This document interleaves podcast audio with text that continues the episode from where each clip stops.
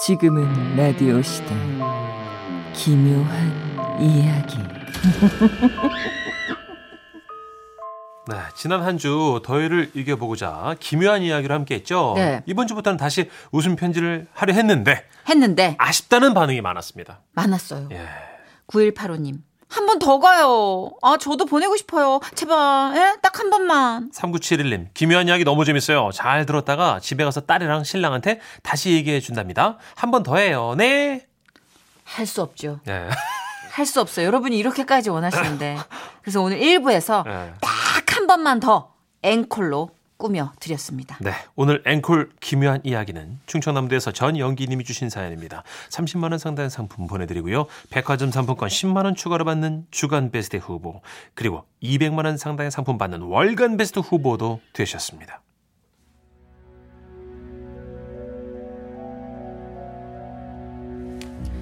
안녕하세요, 써니 누님, 천식 씨. 네네. 아, 저는 충남 공주에서 화물차 운전하는 전영기입니다. 그러니까 때는 1985년 어느 여름날, 제가 시골 외할머니 댁에 형하고 둘이 놀러 간 적이 있거든요. 그날 밤 형하고 원두막에서 놀다가 형은 졸리다면서 먼저 집 안으로 들어가고, 저는 좀 더 별을 보고 있었어요. 별을 이렇게 세다가 아, 나도 좀 졸리다 싶었는데 그때였어요. 어디선가 이런 소리가 들려오는 거예요. 영차, 애차, 앵차. 뭐야? 소리나는 쪽으로 다가가 보니까 한 아저씨가 가시넝쿨을 잡아당기면서 줄다리기를 하고 계시는 거예요. 아, 그것도 혼자서요. 아, 진짜. 야, 내가 언제까지 상대를 해줘야 되냐고. 아저씨는 줄다리기 다음에 또 갑자기 닭싸움다리를 하고는 중얼거리는 거예요. 이번에 진짜 마지막이야. 그러면서 막 나무에 자기 다리를 막 갖다 부딪히는 겁니다. 아우, 전 너무 무서워가지고 야, 이거 빨리 도망쳐야겠다고 생각하고 몸을 움직이다가 그만 나뭇가지를 밟고 말았죠. 누구야? 아, 저는 그 자리에서 얼음이 되고, 아저씨는 저를 발견하고는 갑자기 제 손을 잡고 뛰기 시작했어요. 주지마! 뭔데요? 아저씨 누구예요? 이따가 뛰어! 절대 뒤를 보지마! 뒤에 누가 있는데요? 도깨비! 도깨비라니. 저는 믿기지가 않았어요. 아니, 도깨비는 그 전래동화에 나오는 상상의 존재라고 생각했거든요. 도깨비한테 잡히면 빠져나올 방법은 없어. 저기, 저 동굴 속에 잠깐 숨자. 그렇게 우리는 동굴 속으로 몸을 피신하게 됐습니다. 지독한 놈이야. 아저씨, 괜찮아요? 아저씨 온몸에서 피나요. 아, 여기저기 긁힌 모양이야. 너는 도깨비한테 잡히면 안 된다. 그러면서 아저씨는 도깨비에 대한 얘기를 시작하셨어요. 아, 이 산에 도깨비가 산다는 얘기는 오래전부터 들었어. 밤마다 춤을 추는 듯한 불빛이 보였거든. 그런데 오늘 밤 어떤 목소리가 들려오더라고. 어딜 가냐? 나도 처음엔 잘못 들었다고 생각했어. 근데 이게 계속 들려와. 너는 못 간다. 나를 이겨야 가. 그러면서 나한테 계속 시합을 하자고 하는 거야. 줄다리기를 하자. 어서 넝쿨을 잡아. 나하고 싸우는 거야. 정말 이것만 이기면 보내주는 거지? 그래. 그렇지만 너는 나를 이길 수가 없어. 그래서 나는 있는 힘껏 넝쿨을 잡아당겼어. 가시 넝쿨에 손바닥에서 피까지 났지만 이겨야 갈 수 있으니까. 그래서 계속 잡아당기는데 아이, 도깨비가 욕하는 소리가 들려왔어. 아이씨, 왜... 야, 세네. 와. 결국 내가 이기니까 또 다른 내기를 걸어왔어. 한 판만 더 하자. 아, 내가 언제까지 상대해줘야 되냐고. 이번에 또 뭔데? 닭싸움. 이번 닭싸움엔 네 목숨을 걸어. 네가 지면 넌 그 자리에서 죽는 거야. 그렇게 난 또 닭싸움을 하게 된 거야. 아, 아저씨 얘기를 듣고 있자니 제가 본 아저씨 행동들이 다 이해가 되기 시작하는 거예요. 아, 그리고 저 때문에 닭싸움이 중간에 끊어진 것 같아서 죄송스러운 마음도 들었죠. 아, 다 이긴 경기였는데. 죄송합니다. 아! 이게 무슨 소리죠? 도깨비가 오고 있어. 너 와서 도망쳐. 아저씨는요? 나는 도깨비랑 마저 싸워야지. 얼른 너 먼저 내려가. 아저씨를 도와야겠다는 생각을 안 한 건 아니에요. 하지만 저는 워낙 어려서 힘이 없으니까 마을 어른들을 불러와야겠다 이런 생각이 들었어요. 저는 미친 듯이 산을 뛰어내려갔죠. 그런데 갑자기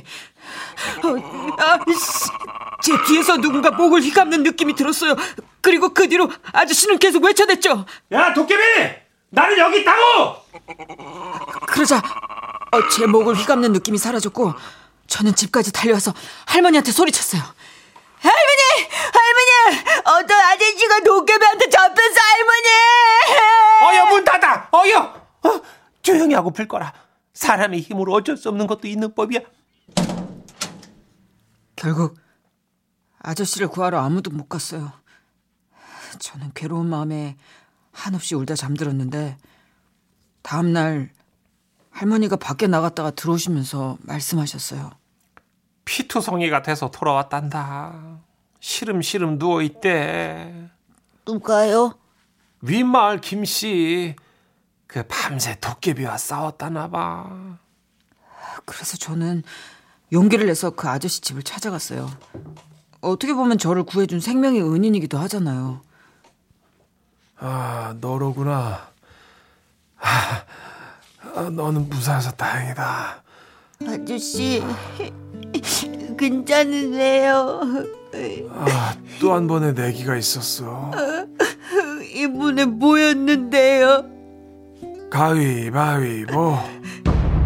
네? 치열한 게임이었지. 왜냐면 3세판이었거든. 이게 바로 도깨비 관문이란다. 줄다리기를 시작으로 닭싸움에 가위바위보까지 이기거나 지거나 도깨비가 만족할 때까지 게임을 하는 거야. 그러다 지치면 죽는 거고.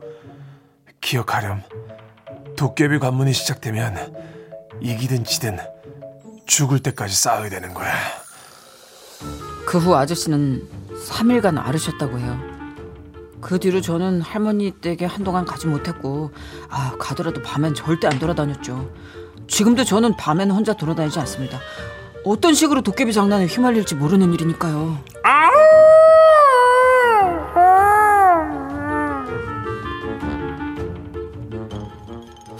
이게 중간중간 제가 좀 어이가 없어가지고 이런 민화나 뭐 이런 전설. 근데 85년도 당시래잖아요. 저도 이때 초등학교 3학년 정도인데. 저는 도깨비불, 도깨비한테 홀린다 이런 얘기 듣는데 도깨비 게임 물건은 처음 들었어요. 7594님이 아니에요. 저희 외할머니도 도깨비 보셨었다고 얘기하셨던 게 생각납니다. 저는 귀신은 안 믿어도요. 도깨비는 믿는 1인입니다. 5123님. 제가 어릴 때 자랐던 시골 뒷산에도 도깨비불이라는 게 있었는데 할머니가 진짜 도깨비 있다고 밤에 못 나가게 했어요. 이게 예전에 시골 뒷산에 무덤이 많았잖아요. 그렇죠, 그렇죠. 근데 사람 뼈에 그 인이 있대요. 인성분이 밤이 되면 야광으로 이렇게 빛나서 진짜? 그 흙에 스며든 그 뼈에 포함된 인성분이나 반딧불이 같은 그런 빛에 이제 홀린 거라고 뭐 과학자들은 얘기는 하는데 네. 그건 이제 그들의 주장이지만 우리는 그렇죠. 우리 나름대로 이제 겪은 일들이 있으니까. 그래도 살아보면 모든 게 과학으로 설명되지는 않잖아요, 그죠? 이거 오징어 게임 이길 수 있겠는데 도깨비 게임? 그러니까요. 5201님 마침 그 아저씨 오징어 게임 원주 아저씨인가요 하셨고요. 아니 게임 룰이 똑같잖아요. 죽을 때까지 싸워야 되는 거. 그러네. 김보라님 되게 의학적 접근을 하셨어요. 도깨비도 게임 중독 상담 받아야겠네. 1522님은 선희 씨 목소리 너무 무서워요. 아까 그거 도깨비 목소리예요 하셨는데 효과음 중에 하나였습니다. 그거 하는 건 제가 아니에요. 너무 무서웠어. 사람한테서 그런 소리 나오기 쉽지 않아요. 무서워 했어요. 그러니까 그냥 저는 되게 귀여운 맞다 이런 정도. 기묘한 이야기는 다음 시즌 또 준비해볼게요.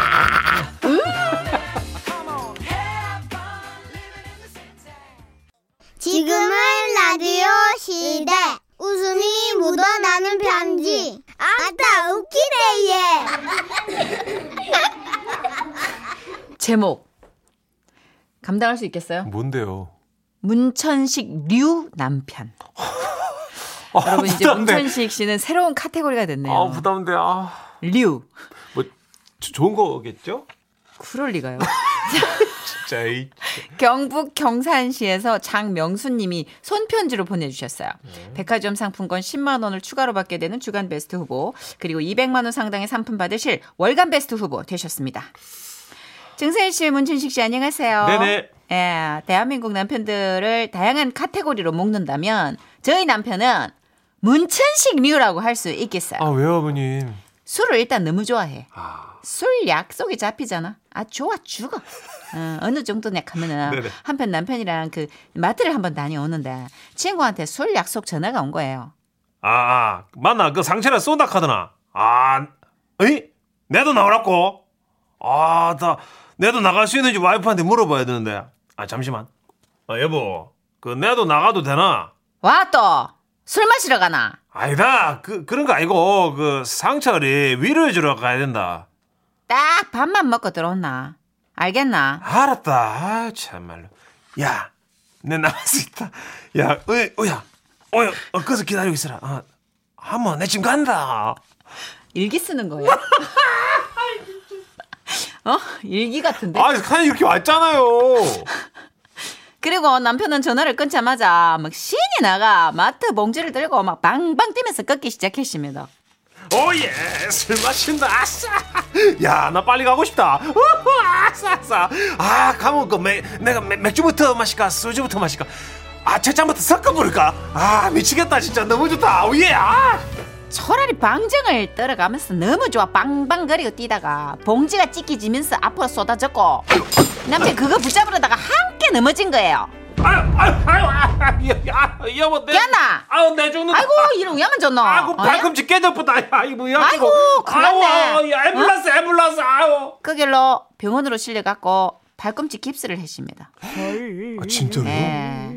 술을 마시다가도 아니고 마실 예정이라서 너무 벅차서 방방 뛰다가 병원에 실려간 사람 얘기 들어본 적이 있어요? 없죠. 이런 사람이 내 남편입니다.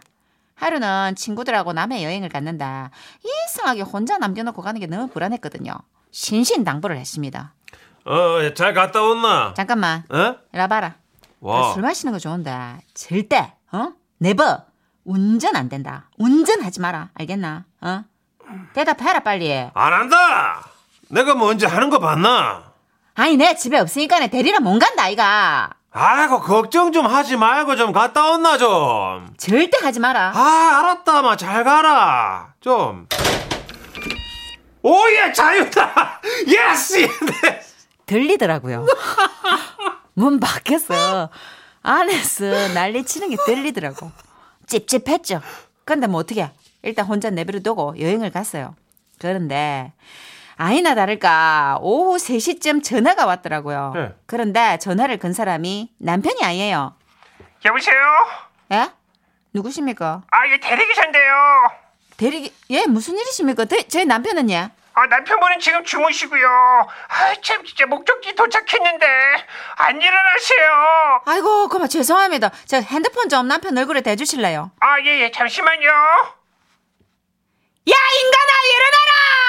인간아, 일어나라! 아이고, 아, 딱 깜짝이야. 아니 뭐 이 어디고? 정신 차리라고 마, 어디겐? 빨리 대리기사님 보내드리고 들어가라. 아유, 아이고, 아유, 야, 감사합니다. 그리고 30분 뒤에 또 전화가 왔는데요. 이번에도 남편이 아니야. 다른 사람이었어요.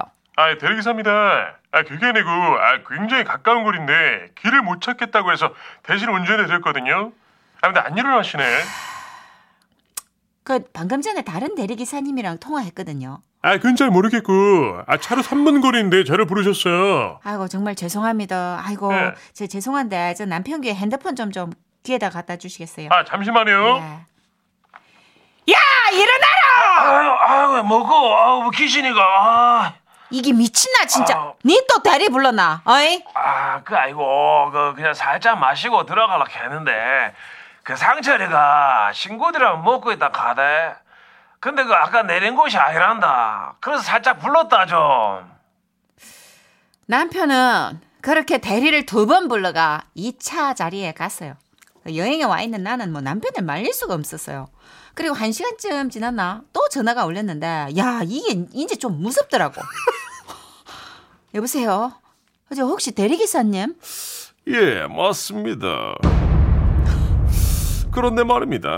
아, 지금 도착지에 도착을 했는데 남편분이 일어나지 않으셔서 돈을 받으러 수 없는데요. 이 성대모사 여기 맞나 모르겠습니다. 아이고 팬입니다. 아이고 죄송합니다. 제가 지금 바로 계좌이체에 쏴드릴게요. 그렇다면 저희 제작진이 문자로 넣어드리겠습니다. 예, 아이고 고생이 많습니다. 팬입니다. 그 뒤로도 30분 간격으로 기사님들한테 전화가 왔고 그날 하루 우리 남편 대리운전 몇 번 부른지 아십니까? 4번, 5번. 7번! 와. 목적지에 잘못 도착해가 다시 부르고 3차가 아니라고 다시 부르고 원래 마시던 모임에서 남편을 찾아서 다시 1차 자리로 가니라 부르고 그렇게 무려 7번! 그래도 저는 이를 악물고 칭찬했습니다. 예? 음주운전은 안 했으니까요. 그 마지막에 상철이가 부른 거 안 가가지고 7번이지 원래 8번 불렀겠다. 내가 뭐 자제력이 이만이다. 알았나? 어? 아 저거 내가 어마어마하지. 폐 뿌리고 가서 들어가 살까 진짜 확. 그 일이 쓴 다음에 남편 술자리에 갈 때는 아예 차를 안 가지고 갔어요. 남편이 새벽 2시쯤에 전화가 왔네요. 아우 여보세요. 이거 또 술 마셨네. 어? 술 마셨지? 좀 마시부터 빨리 좀 데리러 온나. 어디고? 어딘지 알면 내 너한테 전화하겠노. 야이씨, 그럼 확. 너 진짜 어딘지 모르면서 데리러 오라고 했는데, 싸노. 어이. 아, 나 미치겠다 참말. 옆에 뭐 있는데? 아파트. 그 무슨 아파트?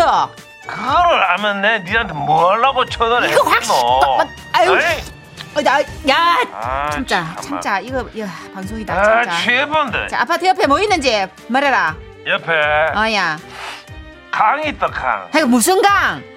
강이 다 하나로 연결되지. 그거 물으면 내 뭐라고 대답해야겠노? 야! 어이? 제가 소리치자 남편이 잠시 놀란 듯 조용해졌어요. 그리고 잠시 후 입을 열었습니다. 그래 소리 지를 거면 내 니한테 뭘 놓고 전화를 했겠노? 저는 남편을 내리러 차를 가지고 동네 아파트 근처에 있는 하천을 따라서 운전하기 시작했어요. 그런데 저 멀리서 남편이 비척거리면서 걷고 있는 게 보이더라고요. 차를 갓길에 세우고 창문 내리고 말했습니다. 야야 얼른 타라. 와 니 와 지긴다 마 위에 찾아왔노 와 내를 마 인자 술 취한 사람 찾는 거 도사 다 됐뿐네. 와 우리 뭐 죽인다 1등이다. 안 버리고 데리고 왔습니다. 예, 제가 진짜 대단하지요. 와. 현지 초반에 했던 대한민국 남편 분류법 이거 꽤 정확하지 않습니까? 왜? 문천식류 남편. 아이, 이러고 또 나름 집에서 잘합니다. 오오. 예, 그래서 못 버려요. 아이고, 다행이다. 집안일 다 하고 오오. 요리도 잘하고 오오. 최근에는 또 부추김치도 담그더라고요. 여보, 여 부추김치 여보 사랑합니다. 저러고 있어요. 그 참고로 사랑한다는 말은 나이가 좀 더 어릴 때 많이 해주세요. 요즘은 저런 말 들어도 뭐 심장 박동수가 좀 느리게 뛰더라고요. 그래요. 뭐 나도 여차저차 사랑합니다. 고맙습니다. 그 여보 그 내일 저녁에 닥치라. 와와와와와 묶어놓기 전에. 아, 이은주님 네네. 미치셨어요. 네? 천식 씨 반성하세요. 아니요 선생님 저는 사연과 다릅니다, 선생님. 싱크로율이 1100%. 아유, 저는 대리를 2번 이상 부르지 않습니다, 저는. 여러분, 근데 과정은 진짜 이게 횟수만 다를 뿐이지 과정은 똑같습니다. 제가 회식을 해보지 않습니까? 늘 새벽에 전화가 옵니다. 최윤금님이 천식이 형 주소 좀 찍어달라고. 우리 남편도 술 사러 가면서부터 좋아서 입이 찢어져요. 등짝할 때라도 실실 웃어요. 소름 끼치는 분류법이네요, 오늘 진짜. 와. 아버님, 그 음주 자제하십시오. 누가 누구한테? 건강.